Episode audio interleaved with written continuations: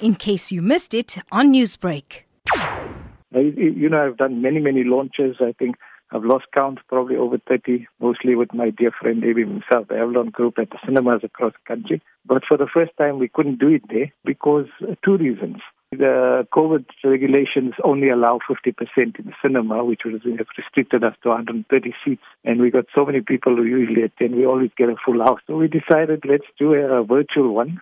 And my dear friend Dimple from Race Mechanics in Lenasia, they came up with the idea and said, let us help you do this because they've got some experience in this. So yes, I'm quite excited about it because the very first time we doing one of my books uh, virtually, to view it, they're going to go to my Facebook page, which is uh, Fakir Hassen 123.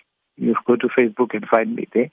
And uh, it, it will be up there uh, this evening at 7.30. Fakir, Lotus FM audiences know that you are a massive bookworm, and one of the aims tonight will be to create what you are calling watch groups to help put books into libraries in South Africa. It's a worthy cause indeed. Can you tell us more? Yes, you know, with all my books, the intention has always been twofold. One is to record our contemporary history, some way or the other, because I believe that if we don't do it, nobody else will, and we've got to keep it there for future generations.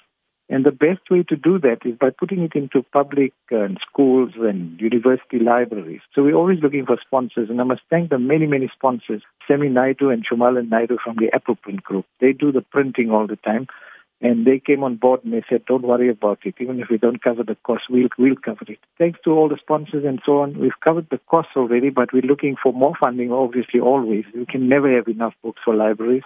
So anybody who wants to still assist can assist us. There's also an interesting competition that coincides with the book launch tonight. We believe that 12 of your signed books will be up for grabs. Absolutely.